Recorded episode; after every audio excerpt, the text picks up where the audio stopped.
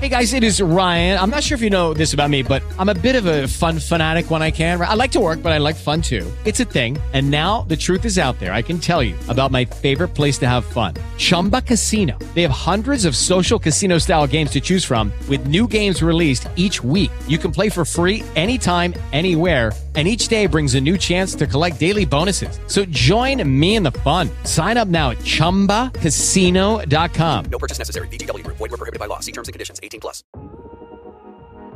Hi, everyone, and welcome to the special simulcast of the Neil Haley Show and the Love Is podcast. I'm excited to welcome the host of the Love Is podcast, Kim Sorrelle. Kim, how are you?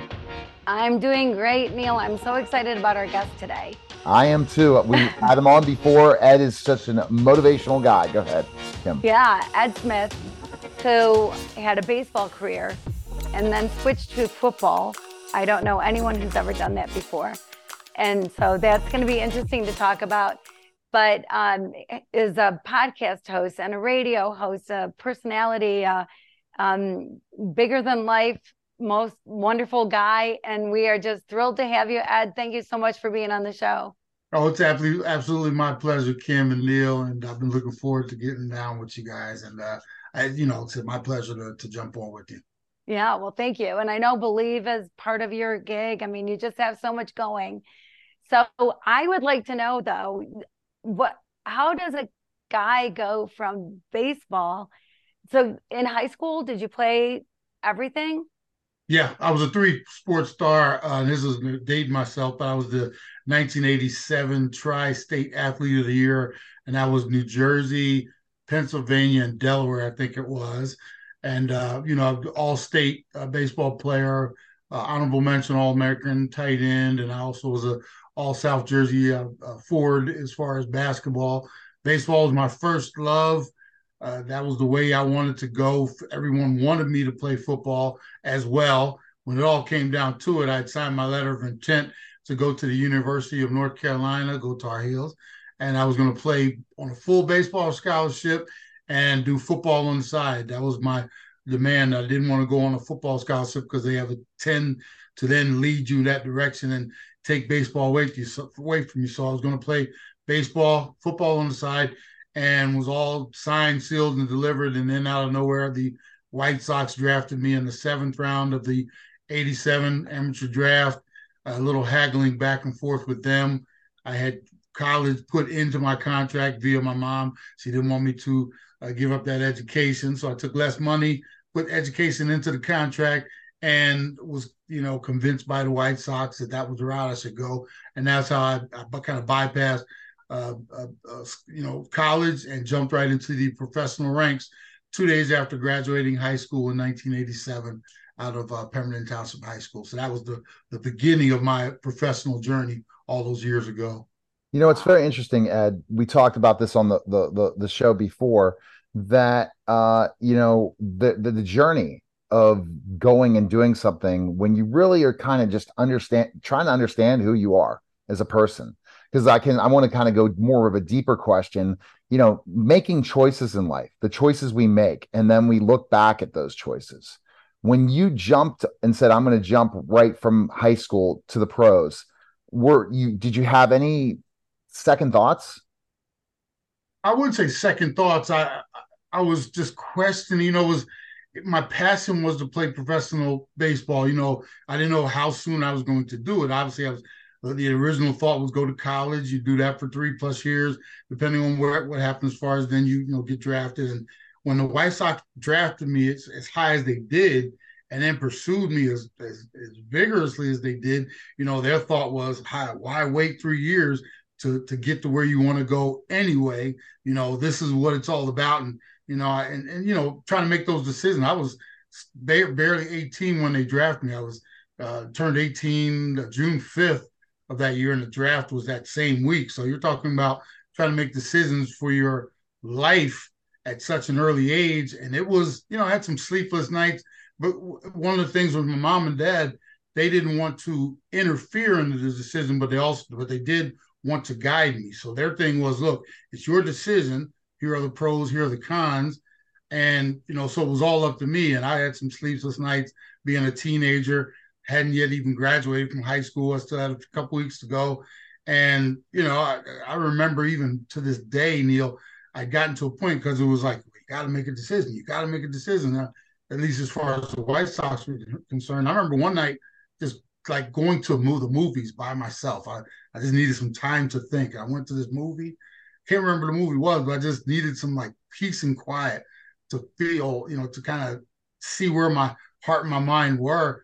And, you know, took some thought and, uh, you know, prayed on it. I thought about it and something led me in that direction. I couldn't tell you uh, the exact moment that I realized it, but it was something that was in my heart. I always knew I wanted to be a professional baseball player, and the time felt right, and I did that. And a lot of people, after the way they saw how my career went, you know, obviously I ended up playing football as it was in the end. It was like, well, do you regret making? No, I said, no, there's no regrets. You know, I rode the the path that was meant for me. I had some amazing experiences in minor league baseball and as a football player. So you know, in the in the beginning, no, it was like I said, it was it was a lot of tension within, but I, I think I made the right decision for myself.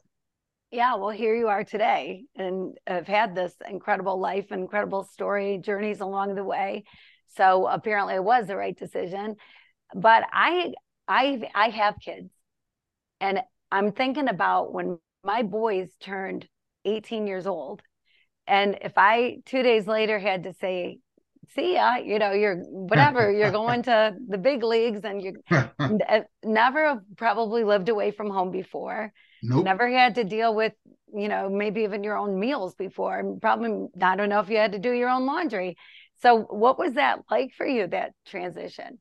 That was a shock to the system, Kim. And interestingly enough, after we're done here, I'm going to go down and see my mom. I got to take care of a couple things for her at the house. And I remember that day, and you got to flash backwards. It was a time before 9 11 where you could walk someone all the way to the gate to the plane, you know.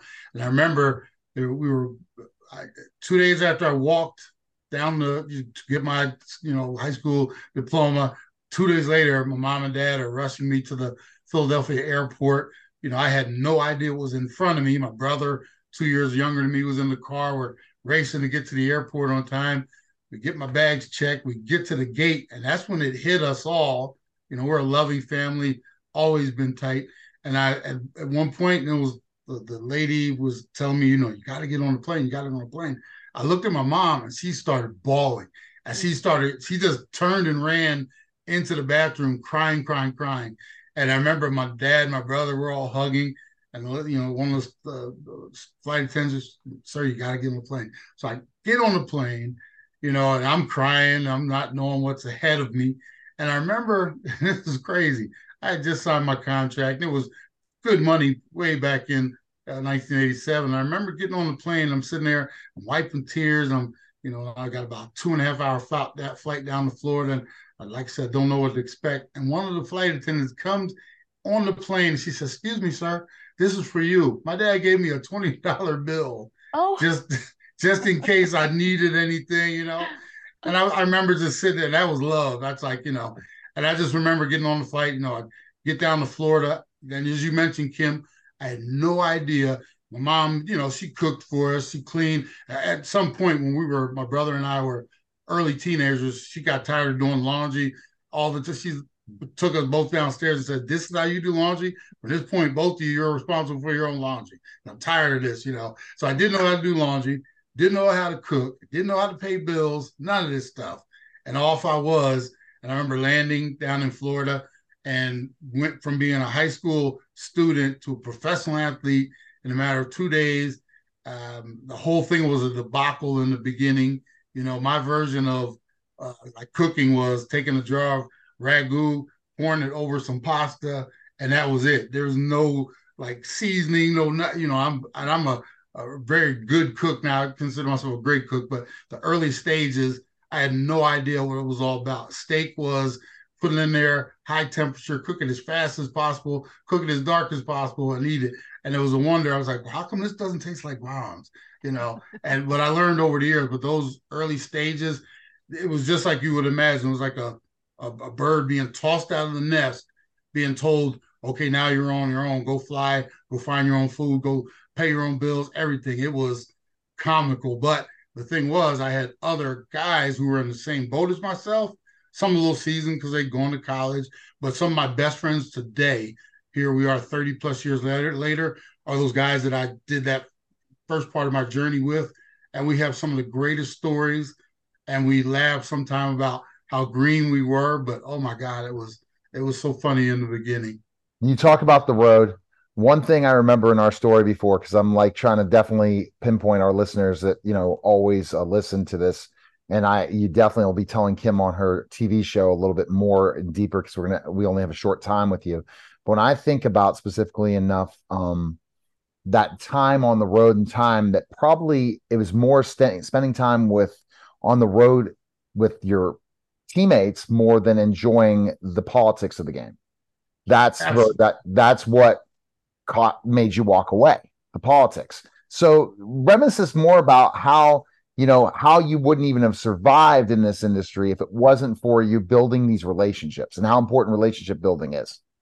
Oh, absolutely. You know, we I, I think back to those days. If I'd have been on my own trying to figure certain things out, and I had we had guys who had a little more experience than us. You know, obviously I went down to rookie ball my first summer, and then the following year I was on this team in South Bend, Indiana, and we had, you know, all of a sudden I went from playing 30 games in high school to the next year I had a 142 game schedule. You know, I had to manage that. You know, I had two roommates, Ray and Nandi, and like I said, these are guys that I'm in touch with to this day. We we you know even something as simple as going to the grocery store, and we all had our different likes. So I liked the strawberry ice cream. Ray liked just vanilla. Nandi liked chocolate. So we get three different ice creams, three different types of sodas, drinks. Uh, we all had different foods we liked. So we would go shopping together and imagine this cart with three 18 to 22 year old, you know, because Ray was a little older than us. Our shopping, we'd have three shopping carts sometime, all filled with stuff. We'd go home, put it in the refrigerator, and then, you know, we'd have a week at home, two weeks on the road. We'd come back, you know, we had to figure out laundry. We had to figure out uh, you know, paying bills together. It was so comical, you know, and with with no assistance. You know, when you're in college, you get residents, you know, in the dorm to help you do this. We had apartments, we had electric bills, we had cable bills, we had, you know, like I said, food. And there was no way that I would have survived this on my own. Later in my career, because I, you know, after spending nine years in the minor leagues, I had gotten to a point after five or six years where it was okay, I'm a grown man now it's time for me to do this on my own. I remember the first apartment I got my, you know, when we broke camp and we get to the city, I think it was Orlando, Florida, Florida in 94. That was the first year I said, okay, no more roommates. I'm making enough money where I'm going to do this on my own. And that was kind of my first experience. But, you know, you take those baby steps, but there's no way that without those early relationships and, you know, early fumblings that I could have done that on my own. And it was, like I said, it was, those are the relationships that I remember the most because they were so valuable. And uh, those guys, we we we laugh and cry all the time how we really helped each other out and how we it was we were family and that's why I love some of those guys so much to this day because we what we all went through together in those lower levels. Yeah, wow. Uh, relationships really are the the thing, right? The most important thing in life are, are the people in your life. And so it's really cool to hear that. You did mention that five or six years later, you finally went out on your own. So I don't know if you're a slow learner or you just love those guys so much you didn't want to leave them or what. But yeah, that had to be quite quite the ride. Most but of the then, time, it, most of the time it was for economic pers- purposes. You know, I made playing in my legs, we didn't make a whole bunch of money. You know, and it was always advantageous, especially when you think about it. We'd go to a city we'd get a whole uh, an apartment together, and half the year we were on the road. 142 game schedule, 71 of those days were on the road. So it made more sense in those early years, you know, to to to kind of parse it out where you know we everybody took on some responsibility, cut a, a rent in in thirds or whatever. I know some of some players they did it all through their career. They'd have what four you know four, five, six guys in an apartment. I never got that deep. And like I said, and I got to a point where it was finally time to do it on my own. I love that much better. But yeah, those early years, it was all about, uh, you know, kind of Economics. spreading, spreading it Yeah. out. Yeah. Yeah, All right, definitely so- makes sense. So we're definitely going to promote the Believe podcast. But Kim has a question she asked every one of her guests on this podcast. Go ahead with that question, Kim. Yeah. So Ed, um, yeah, everybody's got a story, right? So uh, I was diagnosed with breast cancer, and four months later, my husband was diagnosed with pancreatic cancer and passed away six weeks after that. So and it made me question some things. And one of the things that made me question was love. Like, what is what is love really? You know, what what's the true meaning? And so I dedicated a year to do this eat, pray, love sort of experience, mostly in mm. Haiti, where I um, took First Corinthians 13, the love chapter. Love is patient, love is kind. And I took one word or phrase a month to figure out what is love that is patient, what is love that is kind. And it blew my mind. And I think that anytime you're in different situations, love can come to you in different ways you know, you talk about your mama crying, that would have been me. I've been bawling my eyes out. And mm-hmm. then talk about the relationship with these guys. What what does love mean to you? Wow, that is that's a deep question. That's a great question too, Kim. And first off, sorry for you know, obviously you have your journey and you know lost your husband and you know dealing with breast cancer yourself. So sorry for some of the things that you've experienced, and I, I know they've made you probably stronger in your faith and in your life. So uh, for me, love golly. I have two sons now. My first son was born in 1989, and it was one of those situations where initially I thought he, he and his mother and I, you know, we were in love, and you know, we are both 19 years old. We're going to make this work, and it just didn't work out. And she ended up marrying another gentleman, leaving, taking my son, and I was without my son for so many years. And you know, fast forward uh, I had my other son, just 13. He's 13 now. But just recently, uh, my oldest son, who's 33 now, we kind of had a recommitment to each other after us, you know, the two of us not being in each other's lives for a long time and just because of circumstance. And for me, love is, oh my, it's so deep. The, the fact that, you know, I have my 13 year old son who I get to see every day now, raised him from birth. My oldest son, we lost so many years but for me, love is that bond. And, you know, had that with my father and my mother. I just lost my father four and a half years ago. Mm-hmm. And my mom, you know, she's still here and she's the anchor of the family. And, and there was, there's so many, you know, things that I've experienced in my life um, through my family together. Uh, but just recently, you know, I've, I've, I've, been so thankful to God for bringing my oldest son back into my life. And I recently told him, that his grandfather, uh, his pop pop, would be so proud of what he and I are are doing now because he always wanted that for us. And I'll, I'll tell you real quick, my dad, he was he'll tell you he would have told you he was not a perfect man, but he had love for all of us, and he called it unconditional love. And regardless of what my dad was going through, he was an alcoholic. He, you know, used drugs at points in his life, but he always was there for the family and we are always there for him and we all call it that unconditional love no matter what you do no matter where you go we're there for you and like i said the fact that my oldest son and i are back together now and i have my youngest son and that those bonds and i'm there to be there for them like my dad was there for us i mean to me that's what what love Fantastic. is all about is that mm-hmm. that uh uh you know that that um like i said that bond and, uh, Fantastic. Uh, and now the, your podcast is on the Believe podcast network. What is it called again? Believe in the Cardinals. And you have a nationally syndicated radio show too. What is that? Yes, called? it's called the Easy Sports Talk Show. And that one has been, we've done it, we did it six and a half years here locally in Arizona before getting the tap on the shoulder to take it national. So we're now in 35 states, 98 uh, affiliates across the country, all the way out to Hawaii, every Florida up the coast. Uh, so, you know, Believe in the Cardinals podcast, we do that twice a week during the season and uh, my partner and I, so we uh, we both do the radio show and the podcast and other things together. All right, fantastic. We appreciate it, Ed. Thanks again for stopping by. Thank you guys for having me. You're welcome. All right, that was a special simulcast of the Neil Haley Show and the Love Is podcast, guys. Take care. Well, marketing has always been in my DNA, so it, it's kind of how I'm wired and how I see the world. Um, but marketing is nothing more than finding a need and fulfilling it for a profit. That's that is literally my definition of marketing. Um, but now the movement has been personal marketing. So even if you work for a large company, you still have to carve out your own identity.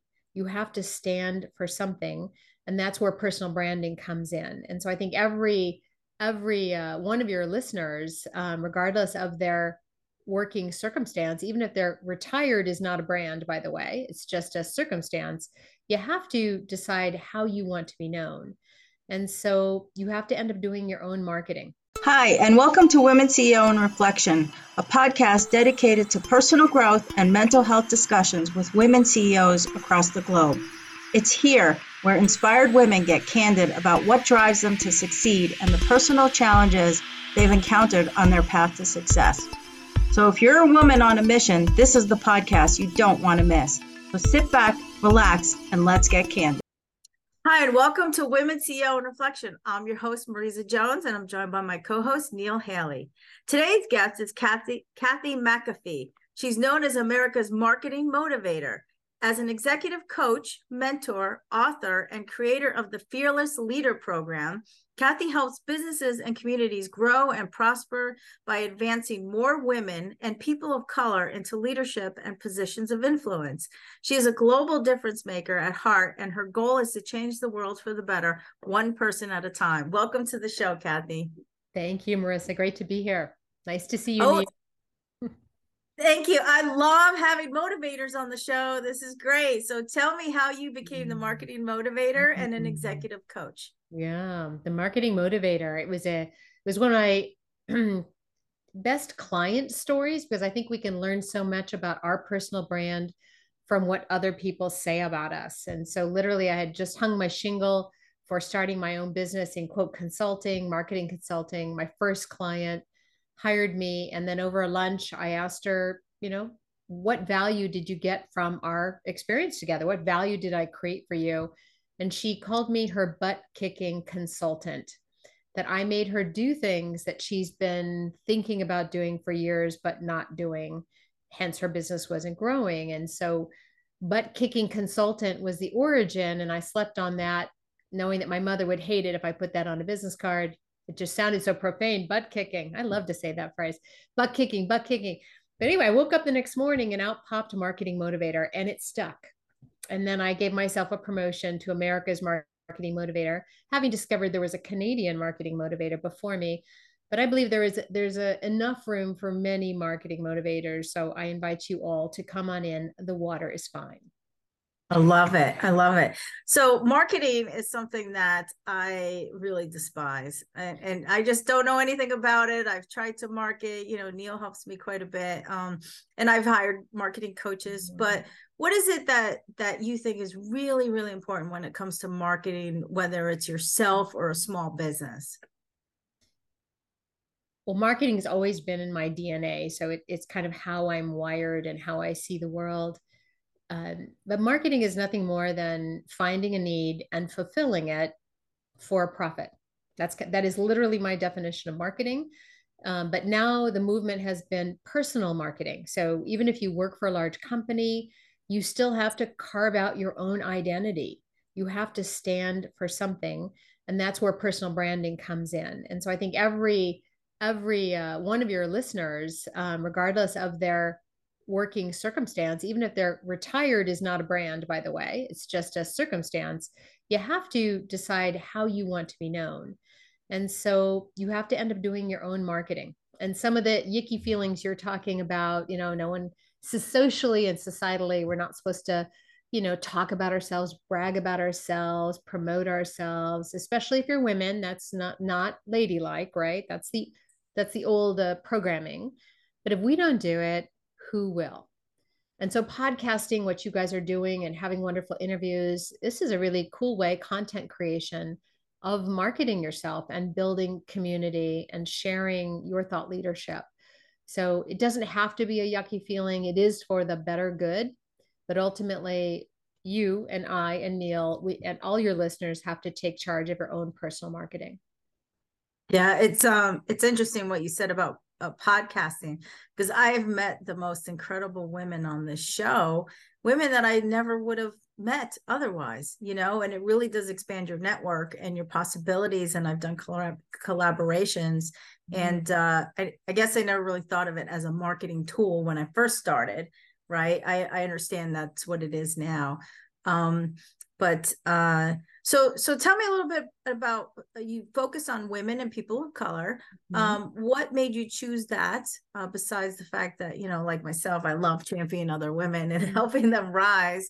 Uh, what made you specifically focus on that? I think I kind of came into a finer honed mission uh, when George Floyd was murdered.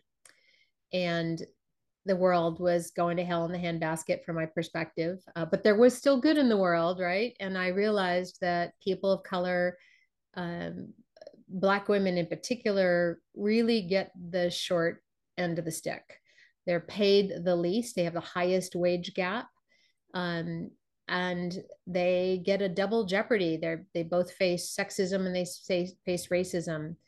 And so um, I started to get the courage to really just claim who I wanted to work with. I've always attracted a lot of women in my business, although I have absolutely loved training men, coaching men. Um, I absolutely do believe we need men to advance women. Women need men to open doors.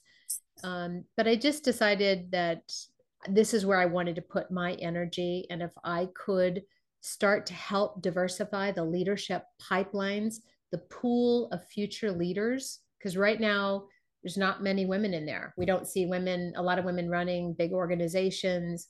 We see a lot of women managers, and that's a great breakthrough. Um, but there can be women bring so much to leadership and to business um, that we need to advocate for them. We need to mentor them. And that's what I love also about your platform, Marissa, is women mentoring women and women being mentors. I'm all about that as well. Well, I spent 30 years in corporate IT. I'm still in it and always have mentored. I have I have mentored both men and women. Mm-hmm. Um, but you know, being a woman in IT, it's there's it's very few and far between to find mentors um, for myself. What what industries um, do you focus on specifically where you think that the demographic for women is much much lower compared to other industries? You know, interestingly, I'm open to any industry. So my Fearless Leader program brings together a diverse group of people in a cohort learning experience, and it literally it, the last three years I've been I started it. i am on my 11th cohort now uh, I have almost every age from 17 to 68, every level of experience and every industry from aerospace and de- um, defense to, um, to medical, uh, science, um, to uh, finance. I have a lot of accounting people that take the program, uh, to manufacturing.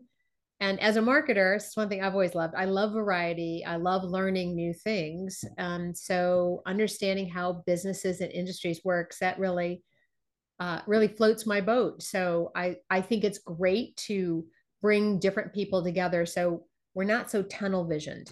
I think if right. you, you have a challenge or a roadblock, it's because you you've only you're only thinking one way. So suddenly you meet someone over here who's having the same issue, but in a different industry, and they can kind of cha- open that up for you. In fact, I'll tell you one of the things I'm really excited about this upcoming cohort is I'm awarding a scholarship, a native scholarship to a female native leader. And we're about ready to select that finalist and, and announce that at the end of August. Uh, I've had one other native leader in my uh, Fearless Leader program, and the enrichment uh, learning about communities and cultures that I don't regularly get to experience. Um, so I think anybody from any industry can can learn something um, and can bring something to the table in terms of that shared knowledge, shared experience, shared humanity, really. Yeah, that's great. You know, in my industry, doing IT consulting, I've worked with a lot of different industries, and you and doing this podcast, it's the same thing. You meet so many different women and people and businesses and industries, and I just love learning. And I think that's really, mm-hmm. you know, I think being a leader, uh, learning, you have to constantly be learning about new things and new people and new cultures. And that's what keeps you, you know, on top of your game and, and getting more well-rounded in your leadership skills, uh, in your leadership uh, approach as well. So one thing I think I, I want to bring up tonight is one, what, what I've discovered both from, uh, from studies and research is and my experience is that men are better at seeking mentors and sponsors. It's just kind of the male leadership model. It's happened for eons, but women are not used to it. And so we kind of avoid it. I think there's for women, there's a, I have to prove myself and I can do it myself because I don't want to show you my weaknesses. And so I see a lot of women not having mentors, including myself, including myself. Wow. You don't have a mentor? I have, yeah, I have mentors. I just didn't, I thought of them as networking contacts or old bosses, um, partners, people I admired, but I never actually attached the term mentor or sponsor. And, and so rediscovering that and then realizing how I can tap into that for me. I don't have all the answers. I need help too. Um, and one of my, my actually my co-author of my new book, Fearless Female Leaders, that's coming out early 2024, she's recommending that women seek and secure six one, two, three, four, five, six mentors. Never just rely on one. You need like a, almost like a little advisory board. And these are relationships you need to tap in regularly, not once and then ditch them. And now I'm in the other end of mentoring where I'm being the mentor, mentoring others. And I'm I'm really surprised how I don't hear from them, how I have to chase them down. How are you doing? And I think being more proactive uh, from the mentee in managing the relationship and staying in touch with a mentor a makes the mentor feel much better yes and b you're tapping into this resource that's going to help you so mentor and be mentored on a regular basis great advice. You know mentor men, mentoring is for life the mentoring relationship regardless of what role you're in. I always say that's for life uh, my the people I've mentored still reach out to me, you know, years later, and I think it's really important to, you know, there's so many people willing to help you, and the mentor, you know, mentorship can be men or women. It doesn't have to be, Absolutely. you know, uh, it doesn't have to be even someone that you know is aligned with what you do for a living. It could just be someone that you can, you know, bounce ideas off of. Exactly. It doesn't have to be in your industry. They can be retired probably best not to have your direct manager as your mentor, at least not while you're in that relation, you know, reporting relationship. Um, but I've got a, men- a, boss that I had uh, back when I was working in the contact lens industry. She made such an influence on me and, and opened up opportunities for me, including sending me to Europe for three years. So thank you, Yolanda Canny. Um, and now, you know, we drift apart and then I just reconnected with her. She's running her own podcast she runs a program called Girl Take the Lead. She might make a great guest for you. And um, and she's just so important in my life. So now I have more reason and motivation to tap her brain. she's brilliant and wise. She's wise. She has intuition, and that that is a resource that I have access to. So that's great. It is, it is for a lifetime. You you nailed it with that one. I love it. Well, well uh, we are running out of time, but I want to talk about one topic because you are celebrating something major today. You and I talked about a little bit before the show. So, um, why don't you talk about the what yeah. you're celebrating today? Yeah, today is the 12th anniversary of my cancer survivorship. And uh, it also happens to be my mother's birthday. So it's easy to remember. August 23rd in 2011, I was bald and frail and sitting in the, the chemotherapy chair for my final infusion. Now, I was wearing an evening gown. I had, I think at that time, I had a wig and one of those little, whatever they call those little fluffy uh, thingy bobbers. And I had six people with me, and we were having a party. We were celebrating, which is how I navigated my uh, my cancer journey by having what we called chemotherapy parties. Um, and it I did take a picture, which I just posted online, of my fifth month when I was completely bald. And I recommend anyone who's going through cancer, any particularly any woman or man, lose your hair, lose your eyelashes. Uh, it is a moment to capture. It's not ugly, it's not shameful. It actually is profoundly beautiful and strong. So I hired a, a photographer to to photograph me in black and white um, in that condition. And I'm so glad I did because now I can always remember that experience and my strength.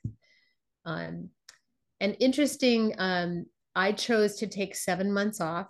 Thank God I was in the financial position to do so because I knew that my main job was health and wellness.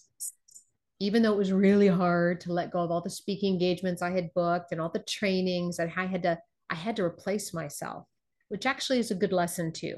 We are all replaceable. We're all going to die. It's okay, right? So let's uh, let's have a team of people who can back us up. right. I was able to do what I needed to do um, and really focus on myself and my health and and let the community support me. That was another key thing I did was um, to be in the receiving position and to allow people to help me because it feels good to help someone. Remember that, people. Always, always. always.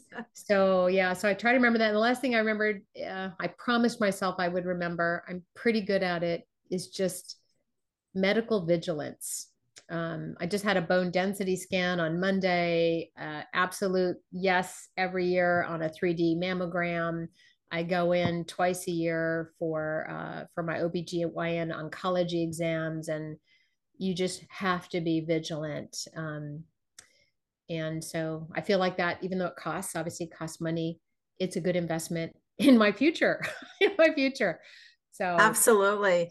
So so it's your also your mom's birthday. Are you gonna both celebrate tonight? What are you doing? Yeah, I'm gonna see her this weekend. She lives a, a state away from me. She did send me a message saying that that my uh, surviving cancer is the best birthday gift she ever had, which I thought was oh, very fantastic. Sweet. Yeah, she that. did promise me during that time. She was begging me to do chemotherapy because I was going to go the alternative route, and she told me she would become a vegetarian if I did it.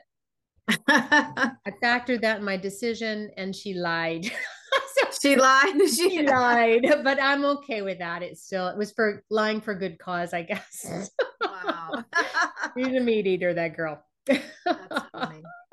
Well, thank yeah. you so much for being here. Oh, thank um, you. I'm so I'm so happy for you. That's a great thing to celebrate. Um, you know, and and you took time off. It must have been really tough, you know, getting back to that too. I know I'm trying to wrap up, but I have a yeah. thousand questions.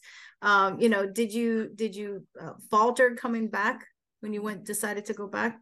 Uh, well, actually, what hit me by surprise was depression.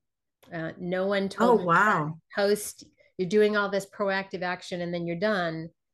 And I don't know if it was coming off the the medication, the chemicals. I fell into a, a two or three month depression, and I actually I, I I didn't I was afraid of it and I allowed myself to suffer longer than I needed to and I didn't do I didn't seek a medication in hindsight, I wish I had because I think those things need to be managed before they become a slippery slope of no return. So it took me about three months to get back on the horse, as I, I called it then. Um, but now I have a much more appreciation for the the the powerful impact of depression. And in fact, one of the stories I'm writing about in my book, Fearless Female Leaders, as a woman who fearlessly uh, was fearless in the face of depression and I think talking about that and recognizing it again is not a stigma, it's not a shame. It is so real, and so many people experience it, including me, yeah. at least twice in my life. Um, and we need help to manage through that and get the mental health that we need to thrive. You know, I had a I had a friend say to me um, last weekend. She said, you know, one of her friends, um, you know, had to cancel a trip uh, because of depression. And she said, I just don't understand it. I've never had it. I don't understand it. And sorry, my dogs are going a little crazy right now. If you can hear that, uh, I don't understand it. And, and, you know, I can relate because I do get depression. So I was able to explain it to her. But for those that don't really understand mm-hmm. it, um, it can be debilitating. Uh, but you can stay on top of it and it's, you know, you can stay mm-hmm. afloat and you can really manage it and, you know, live a fulfilling life so absolutely. Awesome. Well, thank you so much for being here. I know thank I kept you. wrapping up. I still have a thousand questions, but uh, thank you, Kathy. Where can people find you? You can find me on LinkedIn, uh, linkedin.com forward slash whatever it is, Kathy McAfee. I also have uh, the website, thefearlessleader.com, and my uh, my other website, which is americasmarketingmotivator.com, a bit longer. um, I'm actually going to shift everything to uh, uh, the Fearless Leader going forward. I'm launching a uh, kicking off a website development program tomorrow project. So watch fantastic. So new book, new website, and a sharply focused new brand come in 2024. Congratulations. Thank you. I love it. Uh, We'll put all the information in your bio. So thank you for Thank being you. here. It's been a Thank great you. pleasure. Been a pleasure. Thank you. Thank you for listening to Women CEO in Reflection. To reach out to one of our guests, their contact is in the description of the show. Do you want a total mindset transformation? Apply to Mindset Warrior, the art of intentional thinking, my personal coaching boot camp at iamamindsetwarrior.com and schedule your call with me today. Thank you. So the online fitness coaching program, um, I utilize an app that delivers the workout. So uh, my clients go to the gym or work out at home, and they um, do the workouts in that way. The on the real online aspect is the coaching. So I am a coach at heart. yeah, that's that's why the transition to business coaching went from okay, I'm to help you lose inches off your waist to let's grow a business and establish some some some wealth in your life. Um, it was an easy transition, and I I love both uh both goals really, fitness and business goals.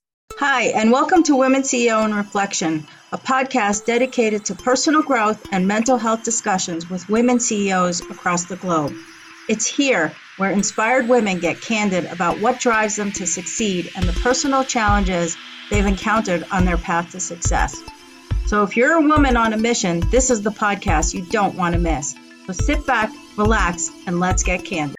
Hi, and welcome to Women CEO and Reflection. I'm your host, Marisa Jones, and I'm joined by my co host, Neil Haley. Today's guest is Stephanie Julia. She's a business coach for online fitness coaches and the founder of both Catch Flights in Fitness and Profitable, pa- Profitable Passion and Purpose, or P3. Through P3, she offers aspiring and existing fitness coaches a clear path to success through one on one and group coaching experiences. Her expertise is guiding them to scale their energy and make more money without spending more time on their business. Thank you and welcome to the show, Stephanie. Thank you for having me here. All right. Well, first of all, I love your businesses and I I actually you know, I went to your Facebook catch flights and fitness, and you're like, eh, you know, in a swimsuit on an island. Like, who doesn't want to work with you when they see that? So, tell me a little bit about both, you know, catch flights and fitness and P3. Okay, so I have to admit, Catch Flights and Fitness did not start off that way. it actually start how I started as a fitness coach. I was it was through Inner Phoenix Fitness. It was all about bringing the that inner strength, the inner athlete. I always feel like there's uh, everybody has an athletic mindset and pulling it out in order to really get after your fitness goals. Um, so that's that was the initial breach for fitness coaching.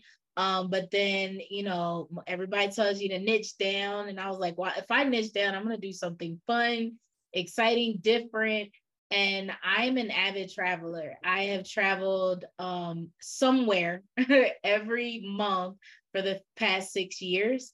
And so when I started thinking of, okay, I want to create a uh, online fitness coaching program, what do I want it? How do I want it to be different? Um, I created Catch Flights and Fitness, and immediately when I started ideating over it, it was so exciting. So I, I really appreciate your uh, review of like my branding and imagery that I created because that's exactly what I want people to feel when they come into my energy is that excitement and enthusiasm so that we uh, bring that energy into wherever we're trying to go. That's so great. So do you actually bring people to locations or you said it's online. So how how does that work if somebody wants to join one of your classes? So the online fitness coaching program, um, I utilize an app that delivers the workout. So uh, my clients go to the gym or work out at home, and they um, do the workouts in that way. The on the real online aspect is the coaching. So I am a coach at heart. yeah, that's that's why the transition to business coaching went from okay, I'm going to help you lose inches off your waist to let's grow a business and establish some some some wealth in your life. Um, it was an easy transition, and I I love both uh both goals really, fitness and business goals. Um, but when it came to catch flights and fitness and like how to how they really um got after their goals yes workouts meal plan guys coaching them on that I, those deliverables are in there but it is my belief that your physical transformation is just a or i'm sorry your physical weight is just a manifestation of your emotional weight so we've really tackled the emotional body and uh, losing that that stress, the the trauma healing, all of that, um, in order to really get after your fitness goals. Because um, most people, if you have a fitness goal and you're not really consistent or motivated, there's usually something else going on in your life that's causing stress. So that's how that's that's how the virtual aspect was set up. But catch flights and fitness can't be catch flights and fitness without a trip or two. So we uh, at the end of the coaching program, my clients go to what I affectionately call a retreat, but really it's a retreat of their mind. And um, if you were to look at it, it looks like a luxury luxury vacation getaway.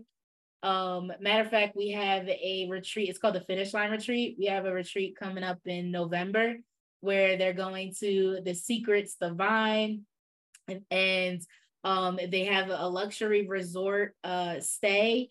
And then on that Saturday, we get on a yacht, uh, um, photographers taking pictures of them so they can reveal their transformation, both inside and out. And it's really beautiful. That sounds like so much fun. I got I got images of that song. I'm on a boat, right? it is. I bet you they sing that all the time, right? Yes, it's a staple on the yacht. We have to have multiple boat uh boat songs playing. That's great. so you help you help um you're a business coach for online or online and or fitness coaches. Where do you think um, fitness coaches fail the most that they need the most help on when they're running their businesses? Marketing their offers, packaging their offers. Sometimes I hear that we're putting it together in a way that they feel confident in selling it. But at the end of the day, uh, social media or in person events is where uh, most people are selling their offers these days, right? Um, but what I see is most fitness coaches that come into my energy, they're not really sure how to go past like the the um what do you call them like the viral videos like just trying to push viral. They're not sure how to convert them.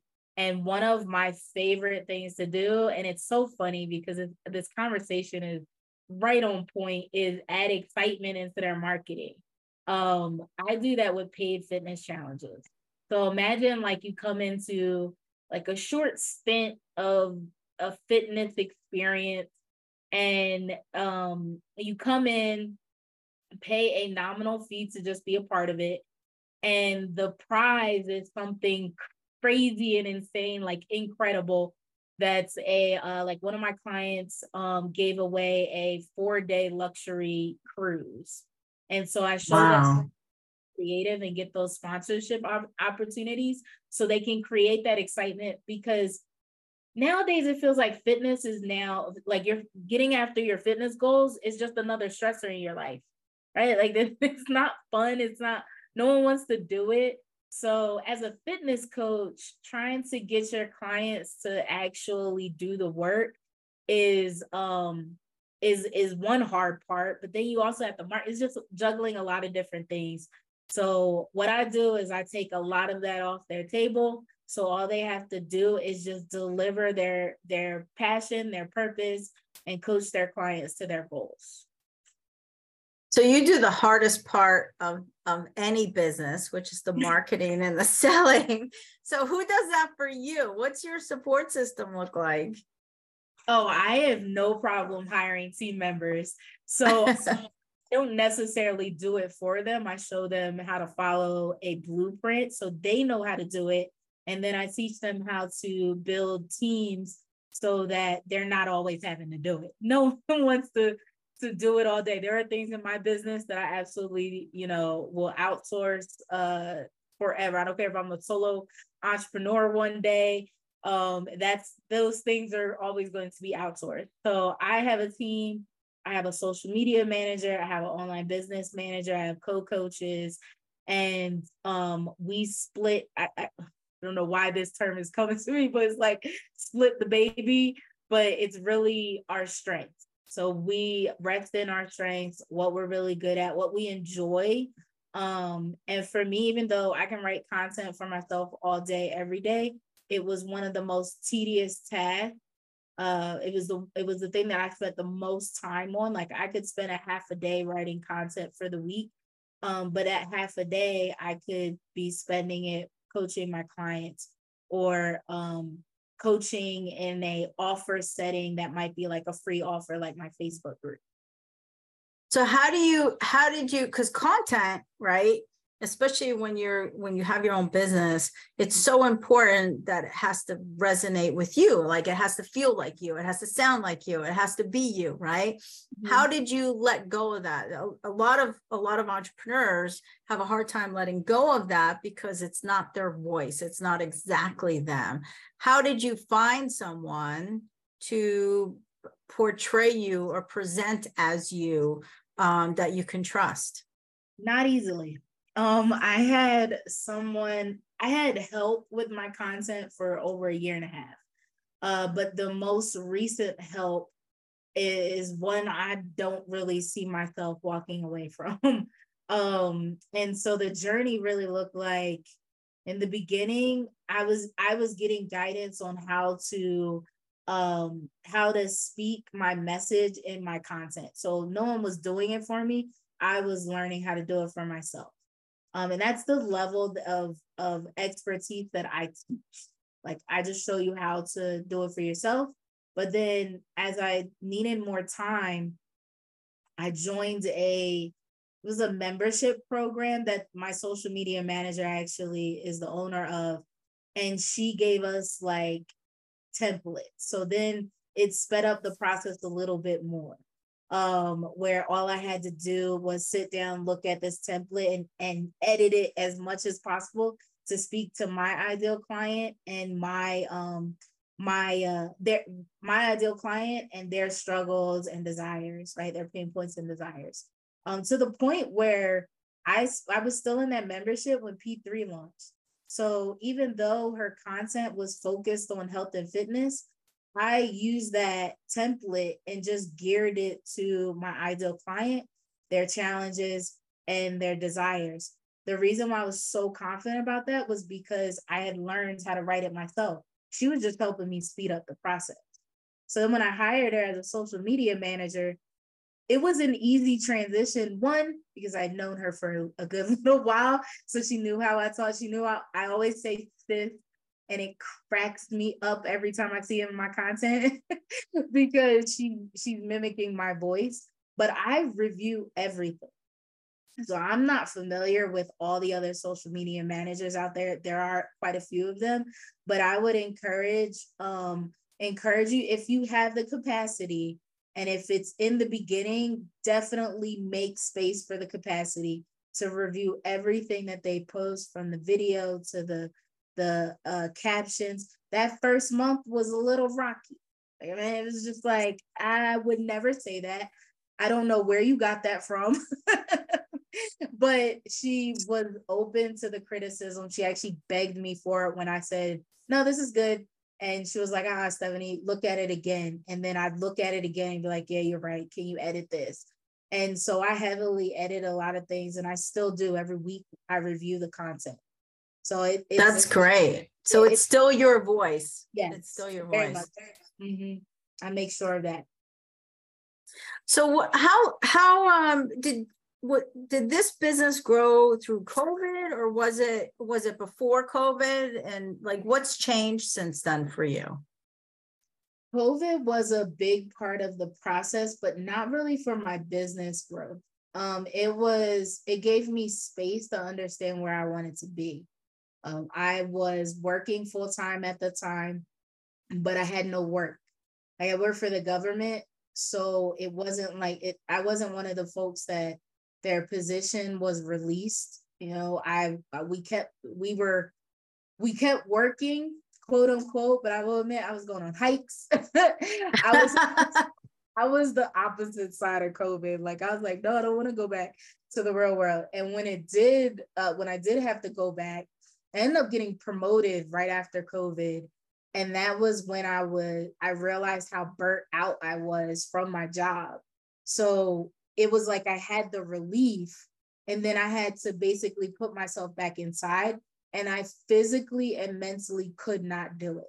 And about two years, well, two and a half years post COVID, I can't even believe I made it that long, honestly. But two and a half years post COVID, I left my job because I just couldn't do it anymore. I wasn't, it was another service based uh, um, job. And I do believe like if you're in a service based position, you, you've got to be able to, to do that service. And I really could not. So COVID wasn't you, really a business growth. It, it was more the career that died with did it. you um did you plan when you left did you leave knowing you were going to start your own business at that point or and did you know what it was? Yes. So i i actually just left um, my career in january of this year. So january 2023 is when i left. Um i had my fitness coaching business for about nine years now. Um, when COVID hit, it was around five years, but it was always on the online space. So COVID didn't really judge anything up for me.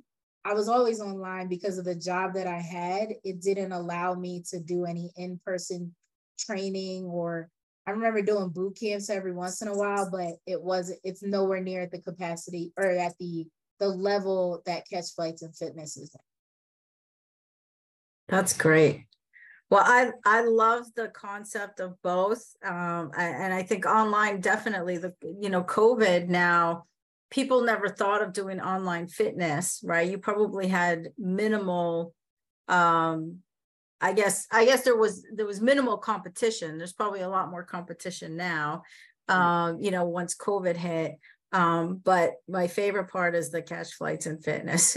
I just think that's fabulous. You totally incorporated what you love to do, mm-hmm. like travel and work. I mean, that's that's great. So kudos to that. I love well, I was gonna add something when I listened to this is the biggest part of this is she's putting something in to give them a want. In her marketing strategies, it's always about something that people could not get. They want that attracts them to that customer when you talked about you know that giveaway or something that really wows people we're forgetting about that now. Everyone says well it has to be involved related to the stuff. No it's what they want now right? It's what we are attracted to what we want to get us to hook us into something else right? Yes i absolutely love that. That was i actually created catch flights and fitness for me. So everything that was uh, like it was, it's the program. I, this is what I told myself. I wanted to create a program that I would pay five thousand dollars for for the transformation that I had previously, and I created a program based off of that value mark. Um, I I never charged five thousand. I probably could have definitely, especially with that retreat, but um, I wanted it to be valued at that, and that's why I feel like it, what you just said is right on point. I wanted to have that strong desire that I would handle hand over my hard-earned money without thinking twice. Right. That's great. The thing we have to do in anything, like I was starting to think about what emails am I opening up on a regular basis?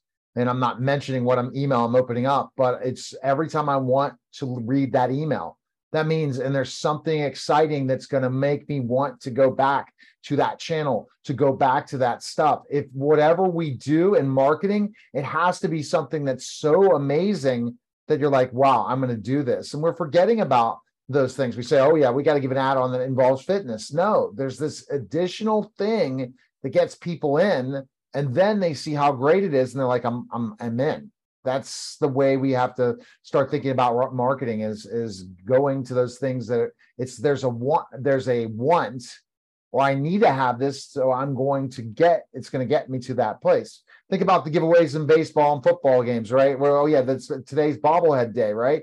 That you're going to get a bigger crowd for a baseball game than you would if that wasn't there. So that's mm-hmm. another example. Yeah, and everyone, everyone loves travel. Everyone loves travel. Everyone wants a free trip. I mean, who doesn't, right?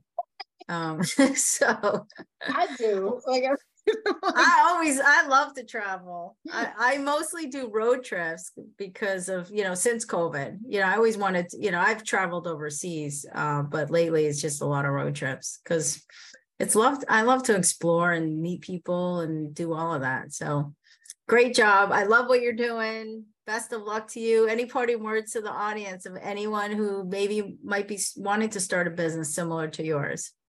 Oh, um, I if if you're open to it, I can share with them a blueprint I created um, that literally takes them step by step of what I did to launch Catch Flights and Fitness and the concepts that I I uh, I guess I thought about or or worked through in order to come up with a program like this.